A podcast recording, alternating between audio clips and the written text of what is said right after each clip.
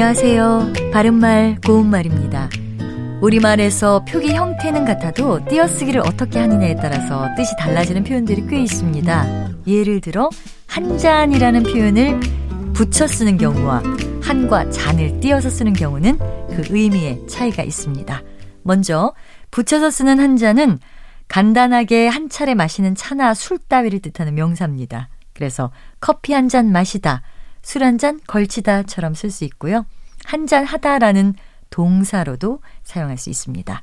반면에 한과 잔을 띄어서 쓰는 경우에는 한은 관형사로 단위를 나타내는 말 앞에 쓰여서 그 수량이 하나임을 나타내는 말입니다.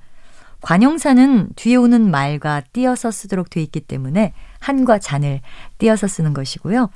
이와 마찬가지로 두 잔, 세잔 할 때도 두와 세는 수량을 나타내는 관형사니까 뒤에 단위 명사와는 띄어서 씁니다.